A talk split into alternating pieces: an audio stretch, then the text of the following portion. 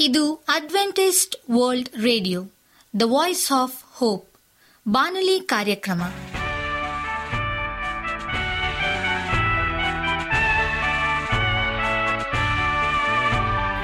ನಮಸ್ಕಾರ ಪ್ರೀತಿಯ ಕೇಳುಗರೆ, ನಾನು ನಿಮ್ಮ ಆಕಾಂಕ್ಷ ಪಾಲ್. ನಮ್ಮ ನಿಲಯದ ಕನ್ನಡ ಕಾರ್ಯಕ್ರಮಕ್ಕೆ ತಮ್ಮೆಲ್ಲರಿಗೂ ಆತ್ಮೀಯ ಸುಸ್ವಾಗತ. ಮುಂದಿನ ಮೂವತ್ತು ನಿಮಿಷಗಳಲ್ಲಿ ಸುಮಧುರ ಹಾಡುಗಳು, ಆರೋಗ್ಯ ಸಂದೇಶ ಮಕ್ಕಳಿಗೆ ನೀತಿ ಕಥೆಗಳು ಹಾಗೂ ದೇವರ ವಾಕ್ಯವನ್ನು ಕೇಳೋಣ. ಈ ಕಾರ್ಯಕ್ರಮವು ನಿಮಗೆ ಸಂತೋಷ ತರಲೆಂದು ದೇವರಲ್ಲಿ ಪ್ರಾರ್ಥಿಸುತ್ತೇವೆ. ಈ ಕಾರ್ಯಕ್ರಮದ ಪ್ರಾರಂಭದಲ್ಲಿ ಸುಮಧರ ಗೀತೆಯನ್ನು ಆಲಿಸೋಣ.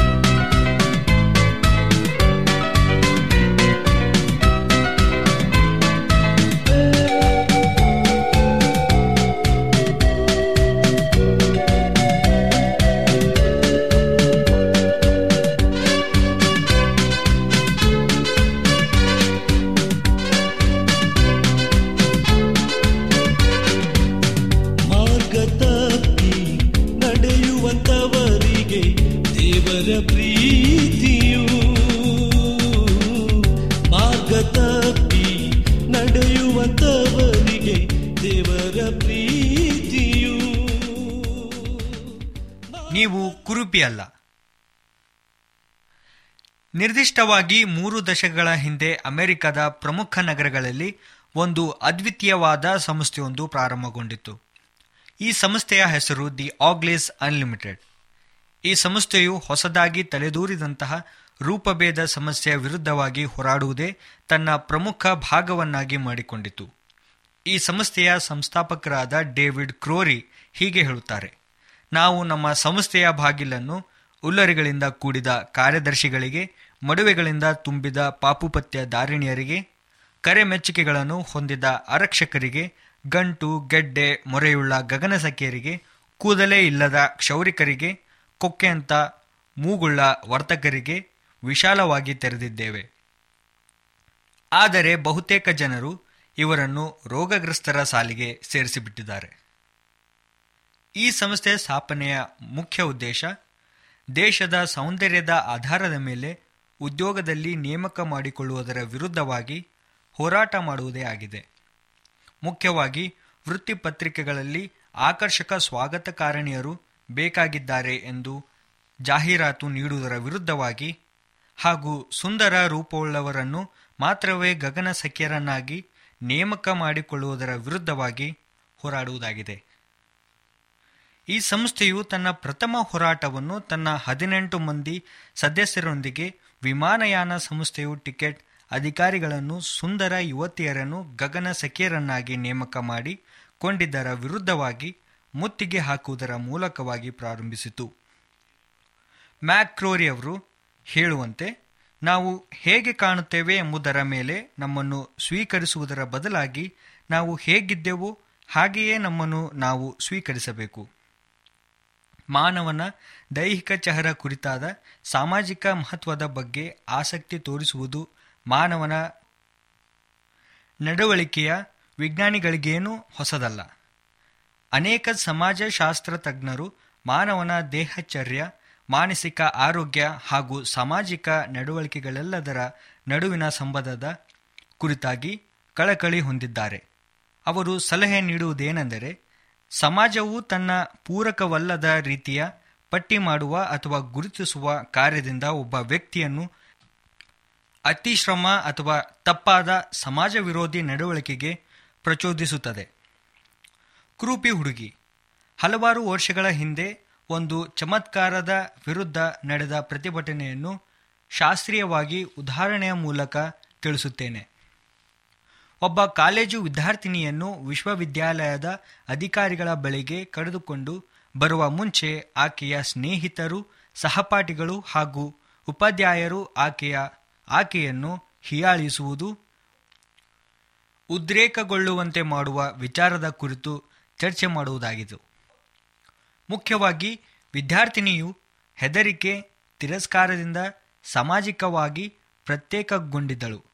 ಅಧಿಕಾರಿಗಳು ಮೀಟಿಂಗ್ ಮಾಡುವ ಸಂದರ್ಭದಲ್ಲಿಯೂ ಸಹ ತಿರಸ್ಕರಿಸುವಂತಿರುವ ಮೋಸದ ಬಿಳಿ ಕೂದಲು, ವಕ್ರವಾದ ಹಲ್ಲುಗಳು, ದಪ್ಪಗಿನ ಇನ್ನೂ ದೈಹಿಕವಾಗಿಯೂ ಬಲಹೀನಳಂತೆ ಸಮಿತಿ ಸದಸ್ಯರಿಗೆ ಕಾಣಿಸುತ್ತಿದ್ದಳು.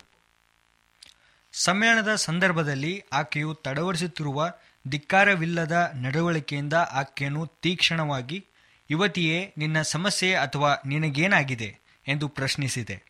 ಆಕೆಯು ಬಿರುನುಡಿಯಿಂದ ತಕ್ಷಣ ಬಾರುಕೋಲಿನಿಂದ ಹೊಡೆಯುವುದಂತೆ ಮತ್ತೆ ಹೊರ ನೋಡು ತೊಡಗಿದಳು.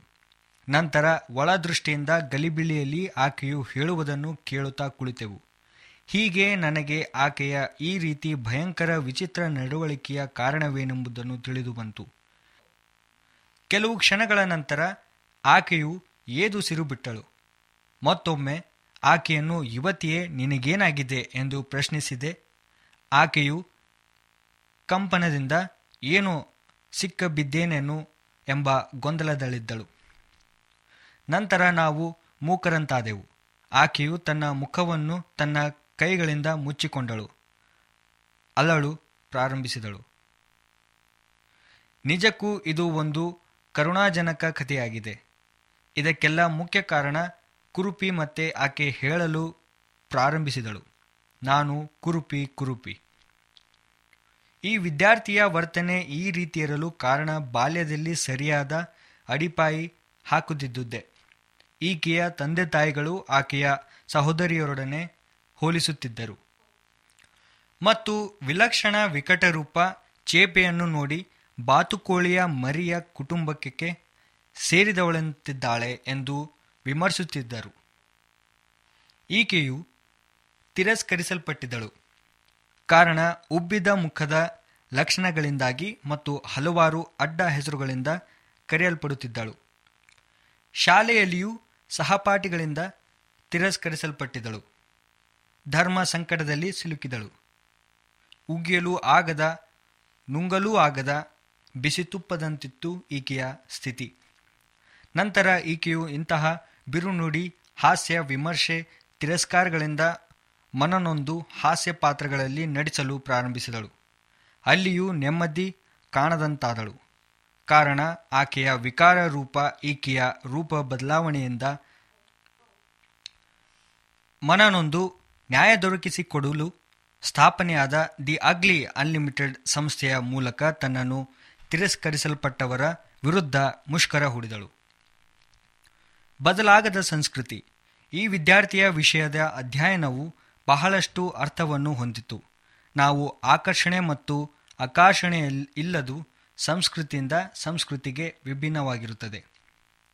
ಉದಾಹರಣೆ, ಕೆಲವೊಂದು ದೇಶಗಳ ಸಂಸ್ಕೃತಿಯನ್ನು ಅಧ್ಯಯನ ಮಾಡುವಾಗೆ ಮಧ್ಯ ಅಮೆರಿಕದ ಬುಡುಕಟ್ಟಿನ ಜನರು ದಪ್ಪನಾಗಿರುವುದೇ ಸೌಂದರ್ಯ ಎಂದು ತಿಳಿದಿದ್ದು, ದಪ್ಪಗಿರುವ ಯುವತಿಯರನ್ನೇ ಮದುವೆ ಆಗುವ ಗೌರವಿಸುವ ಸಂಪ್ರದಾಯವಿತ್ತು. ರೋಮನ್ಯರ ಇತಿಹಾಸವನ್ನು ಗಮನಿಸುವಾಗ ಸಣ್ಣ ಹಾಗೂ ಮೊಂಡು ಮೂಗಿರುವ ಜನರನ್ನು ದೈಹಿಕವಾಗಿ ಅಬಲರು ಅಥವಾ ಅಶಕ್ತರೆಂದು ದೊಡ್ಡದಾಗಿ ಮೂಗಿರುವವರು ಸಮಾಜಕ್ಕೆ ಅನುಕೂಲ ಎಂದು ಪರಿಗಣಿಸುತ್ತಿದ್ದರು. ಚೈನಾ ದೇಶದಲ್ಲಿ ಹಲವಾರು ತಲೆಮಾರುಗಳ ನಂತರ ಉದ್ದ ಕಾಲಿದ್ದು ಜಿಗಿಯುವುದರಲ್ಲಿ ಪ್ರವೀಣರಾಗಿರುವ ಜನರನ್ನು ಹೆಚ್ಚು ಗೌರವಿಸುತ್ತಿದ್ದರು. ನಂತರ ದಿನಗಳದಂತೆ ಸಣ್ಣಗೆ ವಿಕಾರವಾಗಿರುವ ಕಾಲುಗಳ ಬೆಳವಣಿಗೆ ಪ್ರಾರಂಭವಾಯಿತು. ಈ ಮುಂತಾದ ಉದಾಹರಣೆಗಳನ್ನು ನಾವು ಗಮನಿಸಿದಾಗ, ಸಾಧಾರಣವಾಗಿ ಯಾವ ಸಂದರ್ಭದಲ್ಲಿ ಸಮಾಜದಲ್ಲಿ ಈ ರೀತಿ ಪ್ರಖ್ಯಾತಿ ಜನಪ್ರಿಯವಾಯಿತು? ದೈಹಿಕ ಸೌಂದರ್ಯಕ್ಕೆ ಹೆಚ್ಚು ಒತ್ತನ್ನು ಯಾವ ಸಂಸ್ಕೃತಿ ಮತ್ತು ಗುಂಪು ನೀಡಿತು? ಎಂಬ ಪ್ರಶ್ನೆಗಳು ತಲೆ ಎತ್ತಲಾರಂಭಿಸಿವೆ. ನಮ್ಮ ಮುಂದಿರುವ ಪ್ರಶ್ನೆ, ನಾವು ಎಂತಹ ಮಾದರಿಗಳನ್ನು ಎಲ್ಲಿಂದ ಕಂಡುಕೊಂಡೆವು ಎಂಬುದೇ ಆಗಿದೆ. ಈ ವಿಷಯದ ಬಗ್ಗೆ ಮುಂದಿನ ಸಂಚಿಯಲ್ಲಿ ಹೆಚ್ಚಿನ ರೀತಿಯಿಂದ ಕಲಿಯೋಣ. ಪ್ರಿಯರೇ ಧನ್ಯವಾದಗಳು. ಈಗ ನಮ್ಮ ಬಾನಲಿ ಬೋಧಕರಾದಂಥ ಸುರೇಂದ್ರ ರವರಿಂದ ದೇವರ ವಾಕ್ಯವನ್ನು ಕೇಳೋಣ. ದೇವ ಜನರಿಂದ ಕಲಿಯುವುದು ಭಾಗ ಎರಡು. ನಮಸ್ಕಾರ ಆತ್ಮೀಯ ಕೇಳಿಗರೆ ಇದು ಅಡ್ವೆಂಟೇಜ್ ವರ್ಲ್ಡ್ ರೇಡಿಯೋ ಅರ್ಪಿಸುವ ಅನುದಿನದ ಮನ್ನಾ ಬಾನುಲಿ ಕಾರ್ಯಕ್ರಮಕ್ಕೆ ತಮ್ಮೆಲ್ಲರಿಗೂ ನಿಮ್ಮ ಬಾನುಲಿ ಬೋಧಕನಾದ ಸುರೇಂದ್ರನು ಮಾಡುವ ನಮಸ್ಕಾರಗಳು. ಈ ಕಾರ್ಯಕ್ರಮವು ತಮ್ಮೆಲ್ಲರಿಗೂ ಸಂತಸ ತಂದಿದೆ ಎಂಬುದಾಗಿ ನಾವು ನಂಬುತ್ತೇವೆ ಮತ್ತು ನಿಮಗಾಗಿ ನಿತ್ಯವೂ ಪ್ರಾರ್ಥಿಸುತ್ತೇವೆ. ನಿಮ್ಮ ಅನಿಸಿಕೆ ಹಾಗೂ ಪ್ರಾರ್ಥನಾ ವಿಜ್ಞಾಪನೆಗಳು ಇರುವುದಾದರೆ ನೀವು ನಮಗೆ ಪತ್ರಗಳ ಮೂಲಕವಾಗಿ ಅಥವಾ ದೂರವಾಣಿ ಮೂಲಕವಾಗಿ ನಮ್ಮನ್ನು ಸಂಧಿಸಬಹುದು. ನಮ್ಮ ದೂರವಾಣಿ ಸಂಖ್ಯೆಯು ಒಂಬತ್ತು ಸೊನ್ನೆ ಆರು ಸೊನ್ನೆ ಆರು ಎಂಟು ನಾಲ್ಕು ಏಳು ಏಳು ಮೂರು. ನಮ್ಮ email address Surendra John four five six at Gmail dot com. ಈ ಕಾರ್ಯಕ್ರಮದ ಮೂಲಕ ನೀವು ದೇವರ ಆಶೀರ್ವಾದವನ್ನು ಹೊಂದಿರುವುದಾದರೆ ನಿಮ್ಮ ಸಾಕ್ಷಿಯ ಜೀವಿತವನ್ನು ನಮ್ಮ ಕೂಡ ಹಂಚಿಕೊಳ್ಳುವಾಗೆ ತಮ್ಮಲ್ಲಿ ಕೇಳಿಕೊಳ್ಳುತ್ತೇವೆ. ಈ ದಿನ ಸತ್ಯವೇದ ಭಾಗದಿಂದ ಆರಿಸಿಕೊಂಡಂಥ ಭಾಗವು ದೇವ ಜನರಿಂದ ಕಲಿಯುವುದು ಎಂಬ ಭಾಗ ಎರಡನೇ ವಿಷಯವನ್ನು ಕಲಿತುಕೊಳ್ಳೋಣ. ಆತ್ಮೀಯ ಸ್ನೇಹಿತರೆ, ಇಂದು ದೇವಜನರು ಯಾರು, ಅವರಿಂದ ಕಲಿಯುವಂಥದ್ದು ಏನು ಎಂಬುದರ ವಿಷಯವಾಗಿ ನಾವು ಎರಡನೇ ಭಾಗವನ್ನು ಕುರಿತು ಧ್ಯಾನ ಮಾಡಿಕೊಳ್ಳೋಣ. ಸಿಲುಬೆಯ ಆದಿಯೇ ಜೀವನದ ದಾರಿಯಾಗಿದೆ. ಎರಡು ತಿಮೋತಿ ಎರಡನೇ ಅಧ್ಯಾಯ ಹನ್ನೊಂದನೆಯ ವಚನದಲ್ಲಿ, ನಾವು ಆತನೊಡನೆ ಸತ್ತಿದ್ದರೆ ಆತನೊಡನೆ ಜೀವಿಸುವೆವು ಎಂಬುದಾಗಿ ದೇವರ ವಾಕ್ಯವು ಬರೆಯಲ್ಪಟ್ಟಿದೆ. ದೇವರು ನಮಗಾಗಿ ಸಿದ್ಧಗೊಳಿಸಿರುವ ಮತ್ತು ಅನುಮತಿಗೊಳಿಸಿರುವ ಪ್ರತಿಯೊಂದು ಪರಿಸ್ಥಿತಿಯಲ್ಲಿ ನಾವು ನಮ್ಮ ಸ್ವಾರ್ಥ ಜೀವಿತದ ಸಾವನ್ನು ಸ್ವೀಕರಿಸದೆ ನಮ್ಮ ದೇಹದಲ್ಲಿ ಯೇಸುವಿನ ಜೀವವು ಪ್ರಕಟಗೊಳ್ಳಲು ಸಾಧ್ಯವಿಲ್ಲ ಎಂಬುದಾಗಿ ಎರಡು ಕುರಿತ ನಾಲ್ಕನೆಯ ದೇಹ ಹತ್ತು ಮತ್ತು ಹನ್ನೊಂದನೇ ವಚನದಲ್ಲಿ ತಿಳಿಸುತ್ತದೆ. ನಾವು ಪಾಪವನ್ನು ಜಯಿಸಬೇಕಾದರೆ ಪ್ರತಿಯೊಂದು ಸಂದರ್ಭದಲ್ಲಿ ನಾವು ಪಾಪದ ಪಾಲಿಗೆ ಸತ್ತವರಾಗಿದ್ದೇವೆ ಎಂದು ಪರಿಗಣಿಸಬೇಕು.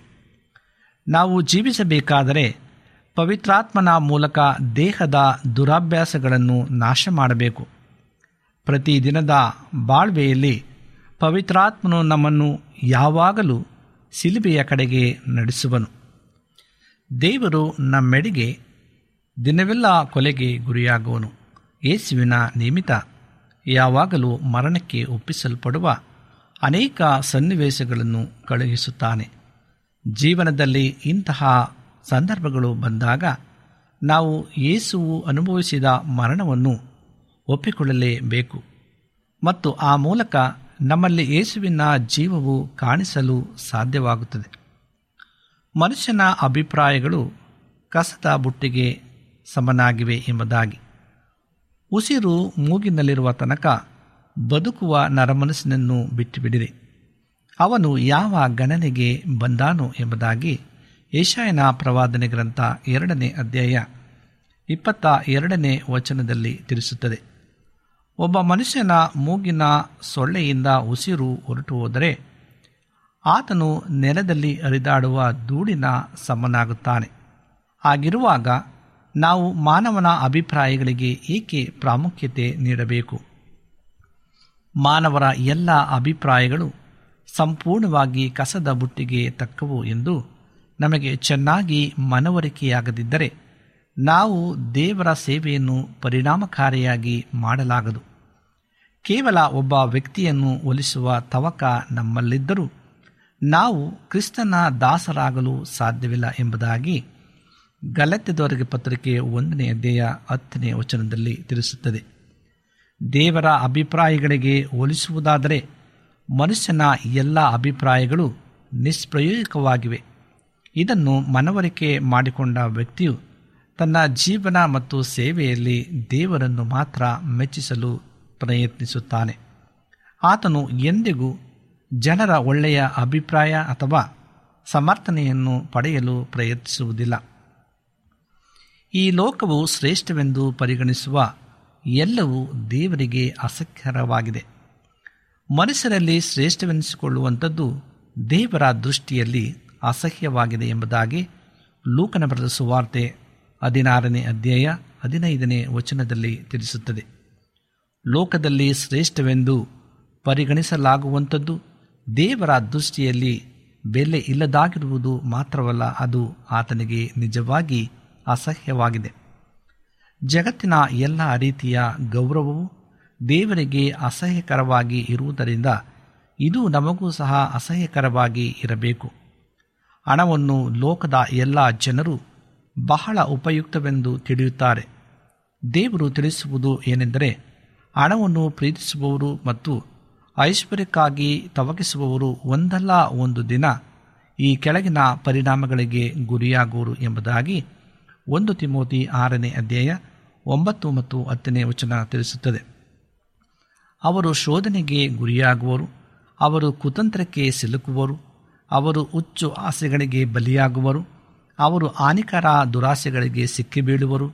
ಅವರು ನಷ್ಟಕ್ಕೆ ಗುರಿಯಾಗುವರು. ಅವರು ವಿನಾಶದ ಕಡೆಗೆ ನುಗ್ಗುವರು.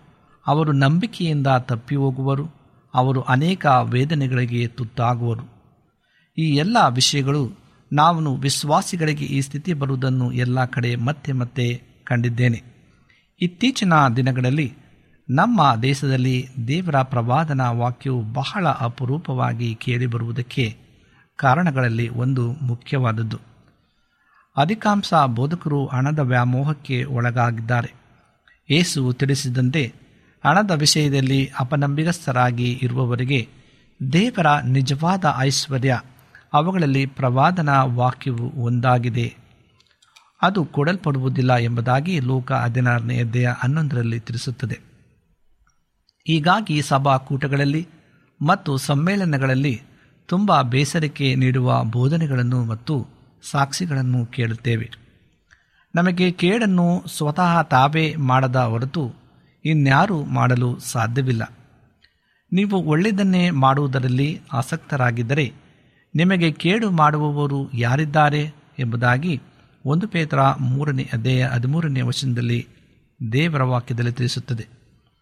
ದೇವರು ಎಷ್ಟು ಬಲಶಾಲಿ ಎಂದರೆ ಆತನು ತನ್ನ ಸಂಕಲ್ಪದ ಮೇರೆಗೆ ಕರೆಯಲ್ಪಟ್ಟು ತನ್ನನ್ನು ಪ್ರೀತಿಸುವವರ ಹಿತಕ್ಕಾಗಿ, ಅಂದರೆ ಈ ಲೋಕದ ತಮ್ಮ ಜೀವನದಲ್ಲಿ ಆತನ ಚಿತ್ತದ ಹೊರತಾಗಿ ಯಾವುದೇ ಆಕಾಂಕ್ಷೆಯನ್ನು ಹೊಂದಿರದವರಾಗಿ ಪ್ರತಿಯೊಂದು ಕಾರ್ಯವನ್ನು ಅನುಕೂಲ ಮಾಡುತ್ತಾನೆ. ಈ ವಾಗ್ದಾನವು ಸ್ವಾರ್ಥದ ಮಹತ್ವಾಕಾಂಕ್ಷೆಗಳನ್ನು ಹೊಂದಿರುವ ವ್ಯಕ್ತಿಗೆ ಅನ್ವಯಿಸುವುದಿಲ್ಲ. ಆದರೆ ನಾವು ದೇವರ ಚಿತ್ತವನ್ನು ಸಂಪೂರ್ಣವಾಗಿ ಸ್ವೀಕರಿಸಿದರೆ ನಾವು ನಮ್ಮ ಭೂಲೋಕದ ಜೀವಿತದ ಪ್ರತಿ ಕ್ಷಣವೂ ಈ ವಾಗ್ದಾನದ ಹಕ್ಕನ್ನು ಹೊಂದಬಹುದು. ನಮಗೆ ಯಾವ ಕೇಡು ಬರಲಾರದು?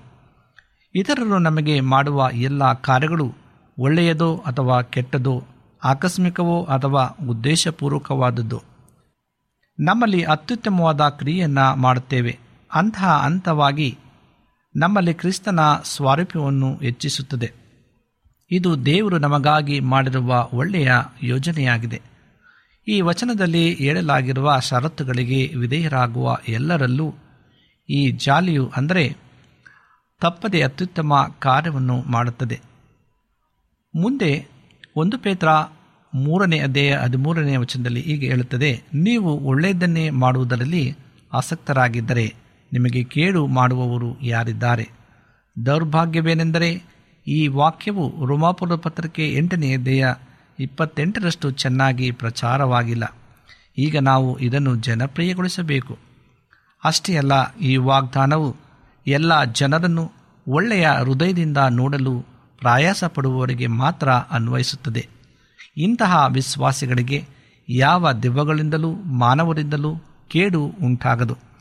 ಹಾಗಾದರೆ ಒಬ್ಬ ವಿಶ್ವಾಸಿಯು ತನಗೆ ಇತರರು ಕೇಡು ಮಾಡಿದ್ದಾರೆಂದು ದೂರುವಾಗ ಪರೋಕ್ಷವಾಗಿ ಒಪ್ಪಿಕೊಳ್ಳುತ್ತಿರುವುದು ಏನೆಂದರೆ ತಾನು ದೇವರನ್ನು ಪ್ರೀತಿಸುತ್ತಿಲ್ಲ ಮತ್ತು ದೇವರ ಸಂಕಲ್ಪದ ಮೇರೆಗೆ ಕರೆಯಲ್ಪಟ್ಟಿಲ್ಲ ಮತ್ತು ಇತರರಿಗೆ ಒಳ್ಳೆಯದನ್ನು ಮಾಡುವುದರಲ್ಲಿ ತನಗೆ ವಿಶೇಷ ಆಸಕ್ತಿ ಇಲ್ಲವೆಂದು ಇಲ್ಲವಾದಲ್ಲಿ ಮತ್ತೊಬ್ಬರು ಆತನಿಗೆ ಏನೇ ಮಾಡಿದರು ಅದರಿಂದ ಆತನಿಗೆ ಒಳ್ಳೆಯದು ಮಾತ್ರ ಆಗುತ್ತಿತ್ತು. ಮತ್ತು ಆತನಲ್ಲಿ ಯಾವ ದೂರುಗಳು ಇರುತ್ತಿರಲಿಲ್ಲ. ನಿಜವಾಗಿ ನಿಮಗೆ ಕೇಡು ಉಂಟು ಮಾಡಲು ಒಬ್ಬನಿಂದ ಮಾತ್ರ ಸಾಧ್ಯವಿದೆ. ಅದು ಸ್ವತಃ ನಿಮ್ಮಿಂದಲೇ. ಇತರರೊಡನೆ ನಿಮ್ಮ ಅಪನಂಬಿಕಸ್ತಿಕೆ ಮತ್ತು ತಪ್ಪು ಮನೋಭಾವಗಳ ಮೂಲಕ. ನಮಗೆ ಸುಮಾರು ಒಂದು ಉದಾಹರಣೆಗೆ ತೆಗೆದುಕೊಳ್ಳಬೇಕಾದರೆ ಒಬ್ಬ ಅರವತ್ತಾರು ವರ್ಷ ವಯಸ್ಸಾಗಿರ್ತಕ್ಕಂಥ ಒಬ್ಬ ವ್ಯಕ್ತಿ ತನ್ನ ಇಡೀ ಜೀವನದಲ್ಲಿ ನನಗೆ ಕೇಡು ಮಾಡಲು ಯಾರಿಂದಲೂ ಸಾಧ್ಯವಾಗಿಲ್ಲ ಎಂದು ನಾನು ನಿಜವಾಗಿ ಹೇಳಬಲ್ಲೆ ಎಂಬುದಾಗಿ ಹೇಳುತ್ತಾನೆ.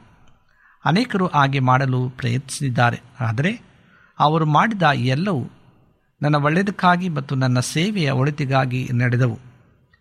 ನಾನು ಅಂತಹ ಜನರಿಗಾಗಿಯೂ ಸಹ ದೇವರಿಗೆ ಸ್ತೋತ್ರ ಸಲ್ಲಿಸುತ್ತೇನೆ. ನನ್ನನ್ನು ವಿರೋಧಿಸಿದ ಹೆಚ್ಚಿನವರು ವಿಶ್ವಾಸಿಗಳು ಎಂಬ ಹೆಸರಿನಿಂದ ಕರೆಯಲ್ಪಡುತ್ತಾರೆ. ಆದರೆ ಅವರು ದೇವರ ವಾಕ್ಯವನ್ನು ಅರ್ಥ ಮಾಡಿಕೊಂಡಿಲ್ಲ ನಾನು ನನ್ನ ಈ ಸಾಕ್ಷಿಯನ್ನು ನಿಮಗೆ ಕೊಡುತ್ತಿರುವುದು, ನಿಮ್ಮ ಸಾಕ್ಷಿಯೂ ಸಹ ಯಾವಾಗಲೂ ಇದೇ ಆಗಿರಲಿ ಎಂದು ನಿಮ್ಮನ್ನು ಪ್ರೋತ್ಸಾಹಿಸಲಿಕ್ಕಾಗಿ ನಾನು ಇದನ್ನು ಹೇಳುತ್ತೇನೆ ಎಂಬುದಾಗಿ ಆತನು ಹೇಳುವಂತನಾಗಿದ್ದಾನೆ. ನಮ್ಮಲ್ಲಿ ಪ್ರತಿಯೊಬ್ಬನಿಗಾಗಿ ದೇವರ ಒಂದು ಪರಿಪೂರ್ಣ ಯೋಜನೆ ಇದೆ. ನಾವು ಆತನ ನಿರ್ಮಾಣ, ಸತ್ಕಾರ್ಯಗಳನ್ನು ಮಾಡುವುದಕ್ಕಾಗಿಯೇ ಕ್ರಿಸ್ತ ಯೇಸುವಿನಲ್ಲಿ ಉಂಟು ಮಾಡಲ್ಪಟ್ಟೆವು ನಾವು ಸತ್ಕಾರ್ಯಗಳನ್ನು ನಡೆಸುವವರಾಗಿ ಬದುಕಬೇಕೆಂದು ದೇವರು ನಮ್ಮನ್ನು ಮೊದಲೇ ನೇಮಿಸಿದನು ಎಂಬುದಾಗಿ ಪೌಲನು ಎಪೇಸಿದವರ ಬರೆದ ಪತ್ರಿಕೆ ಎರಡನೇ ಅಧ್ಯಾಯ ಹತ್ತನೇ ವಚನದಲ್ಲಿ ತಿಳಿಸುತ್ತದೆ. ಬಹಳ ಹಿಂದೆ ದೇವರು ನಮ್ಮನ್ನು ಕ್ರಿಸ್ತನಲ್ಲಿ ಆರಿಸಿಕೊಂಡಾಗ ನಾವು ನಮ್ಮ ಇಹಲೋಕದ ಜೀವಿತದಲ್ಲಿ ಏನು ಮಾಡಬೇಕೆಂಬುದನ್ನು ಸಹ ಯೋಚಿಸಿದನು. ಈಗ ಆ ಯೋಜನೆ ಏನೆಂದು ತಿಳುಕೊಂಡ ದಿನದಿಂದ ದಿನಕ್ಕೆ ಅದನ್ನು ಪಾಲಿಸುವುದು ನಮ್ಮ ಕರ್ತವ್ಯವಾಗಿದೆ. ದೇವರ ಯೋಜನೆಗಿಂತ ಉತ್ತಮವಾದುದನ್ನು ಸ್ವತಃ ನಾವೇ ಸಿದ್ಧಪಡಿಸಲು ಎಂದಿಗೂ ಸಾಧ್ಯವಾಗದು. ನಾವು ಬೇರೊಬ್ಬರು ಮಾಡುವುದರ ಅನುಕರಣೆ ಮಾಡಬಾರದು. ಏಕೆಂದರೆ ದೇವರ ಯೋಜನೆಯು ಆತನ ಪ್ರತಿಯೊಬ್ಬ ಮಗನಿಗೂ ಅಥವಾ ಮಗಳಿಗೂ ಬೇರೆಯಾಗಿದೆ.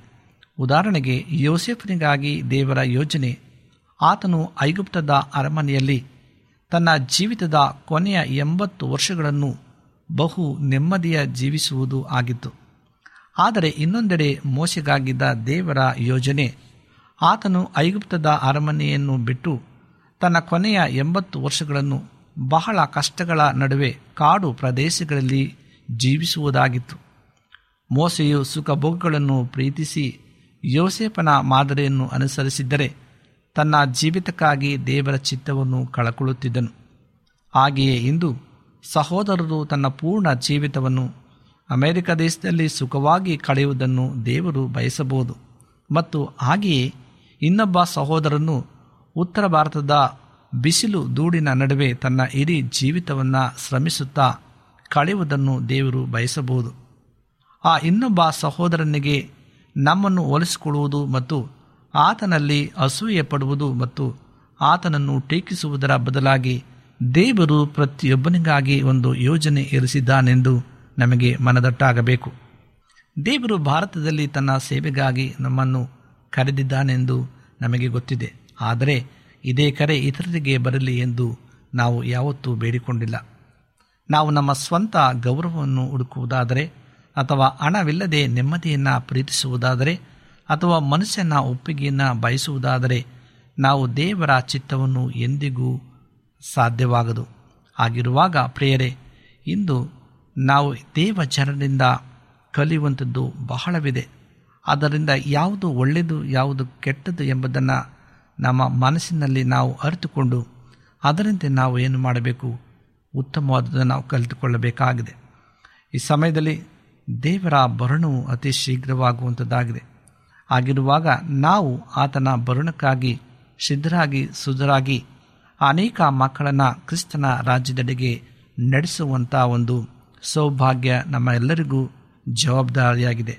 ಹೌದು ಪ್ರೇರೆ ಈ ಅಂತ್ಯ ಕಾಲದ ಘಟನೆಗಳನ್ನು ನಾವು ನೋಡುವಾಗ ಎಲ್ಲವೂ ಸಹ ನಡೆಯುವಂಥದ್ದಾಗಿದೆ ಈಗಾಗಲೇ ನೆರವೇರುವಂಥದ್ದಾಗಿದೆ ಆಗಿರುವಾಗ ಯೇಸುಕ್ರಿಸ್ತನ ಬರಣವು ಅತಿ ಶೀಘ್ರವಾಗಿದೆ ಎಂಬುದಾಗಿ ನಾವು ಅರಿತು ಆತನ ಬರಣದಲ್ಲಿ ಸಂತೋಷಕ್ಕೋಸ್ಕರವಾಗಿ, ಸಂತೋಷವಾಗಿ ಎದುರುಗೊಳ್ಳುವ ದೇವರು ಈ ವಾಕ್ಯದೊಂದಿಗೆ ನಮ್ಮೆಲ್ಲರನ್ನೂ ಬಲಪಡಿಸಿ ಆಶ್ರಯಿಸಲಿ ಎಂಬುದಾಗಿ ಈ ಸಂದೇಶವಾಗಿದೆ. ಈ ಸಮಯದಲ್ಲಿ ನಮ್ಮ ಕಣ್ಣುಗಳನ್ನು ಮುಚ್ಚಿ ದೇವರೊಟ್ಟಿಗೆ ಪ್ರಾರ್ಥನೆಯನ್ನು ಮಾಡಿಕೊಳ್ಳೋಣ. ನಮ್ಮನ್ನು ಬಹಳವಾಗಿ ಪ್ರೀತಿ ಮಾಡ್ತಕ್ಕಂಥ ಪರಲೋಕದ ತಂದೆಯಾದ ದೇವರೇ, ನಿನಗೆ ಸ್ತೋತ್ರವನ್ನು ಸಲ್ಲಿಸ್ತೇವೆ. ನೀನು ಮಾಡಿದಂಥ ಎಲ್ಲ ಸಹಾಯಗಳಿಗಾಗಿ ನಿನಗೆ ಸ್ತೋತ್ರ. ಅಪ್ಪ, ಈ ಸಮಯದಲ್ಲಿ ಯಾರ್ಯಾರು ಕಷ್ಟದಲ್ಲಿ, ನೋವಿನಲ್ಲಿ, ಚಿಂತೆಯಲ್ಲಿ, ದುಃಖದಲ್ಲಿ, ಕಣ್ಣೀರಿನಲ್ಲಿದ್ದಾರೋ ಅವರನ್ನು ನೀನು ಪರಾಮರಿಸು. ನಿನ್ನ ಸಹಾಯದ ಆಸ್ತವನ್ನು ಅವರ ಮೇಲೆ ಅನುಗ್ರಹಿಸು ಎಂಬುದಾಗಿ ಪ್ರಾರ್ಥಿಸ್ತೇವೆ ಈ ಸಮಯದಲ್ಲಿ ನಾವು ಹೇಗೆ ದೇವ ಜನರಿಂದ ಉತ್ತಮವಾದದ್ದನ್ನು ಕಲಿಯಬಹುದು ಎಂಬುದಾಗಿ ನಾವು ನಿನ್ನ ವಾಕ್ಯದ ಮೂಲಕವಾಗಿ ತಿಳಿದುಕೊಂಡಿದ್ದೇವೆ ಸ್ವಾಮಿ. ಕೊಡಂತ ಅಮೂಲ್ಯವಾದಂಥ ಸಂದೇಶಕ್ಕಾಗಿ ನನಗೆ ಸ್ತೋತ್ರ. ನಾವು ಅದರಂತೆ ನಡೆಯುವಂತೆ ನಿನ್ನ ಆತ್ಮನ ಶಕ್ತಿಯನ್ನು ಅನುಗ್ರಹಿಸಿಕೊಡು. ಮತ್ತೊಮ್ಮೆ ತಲೆಬಾಗಿರ್ತಕ್ಕಂಥ ಪ್ರತಿಯೊಬ್ಬರನ್ನು ಈ ವಾಕ್ಯವನ್ನು ಕೇಳುವಂಥವರನ್ನು ನನ್ನ ಹೆಸರೆಸರಾಗಿ ಆಶ್ರಯಿಸಿ ಬಲಪಡಿಸಬೇಕಾಗಿ ಯೇಸು ಕ್ರಿಸ್ತನ ಮುದ್ದಾದ ನಾಮದಲ್ಲಿ ಬೇಡಿಕೊಳ್ಳುತ್ತೇವೆ ತಂದೆಯೇ. ಆಮೇನ್. ನಿಮಗೆ ಸತ್ಯವೇದದ ಬಗ್ಗೆ ಹೆಚ್ಚಿನ ಮಾಹಿತಿ ಬೇಕಾದರೆ ನಮ್ಮ ವಿಳಾಸಕ್ಕೆ ಪತ್ರ ಬರೆಯಿರಿ ಅಥವಾ ದೂರವಾಣಿ ಕರೆ ಮಾಡಿರಿ. ನಮ್ಮ ದೂರವಾಣಿಯ ಸಂಖ್ಯೆ ಒಂಬತ್ತು ಸೊನ್ನೆ ಆರು ಸೊನ್ನೆ ಆರು ಎಂಟು ನಾಲ್ಕು ಏಳು ಏಳು ಮೂರು ಹಾಗೂ ಎಂಟು ಮೂರು ಒಂಬತ್ತು ಸೊನ್ನೆ ಆರು ಸೊನ್ನೆ ಐದು ಎರಡು ಒಂಬತ್ತು ಒಂಬತ್ತು. ನಮ್ಮ ವಿಳಾಸ Adventist media centre S D A mission compound Salisbury park market yard post Pune ನಾಲ್ಕು ಒಂದು ಒಂದು ಸೊನ್ನೆ ಮೂರು ಏಳು, ಮಹಾರಾಷ್ಟ್ರ. ಮತ್ತೆ ಮುಂದಿನ ಕಾರ್ಯಕ್ರಮದಲ್ಲಿ ಭೇಟಿಯಾಗುವ. ನಮಸ್ಕಾರಗಳು.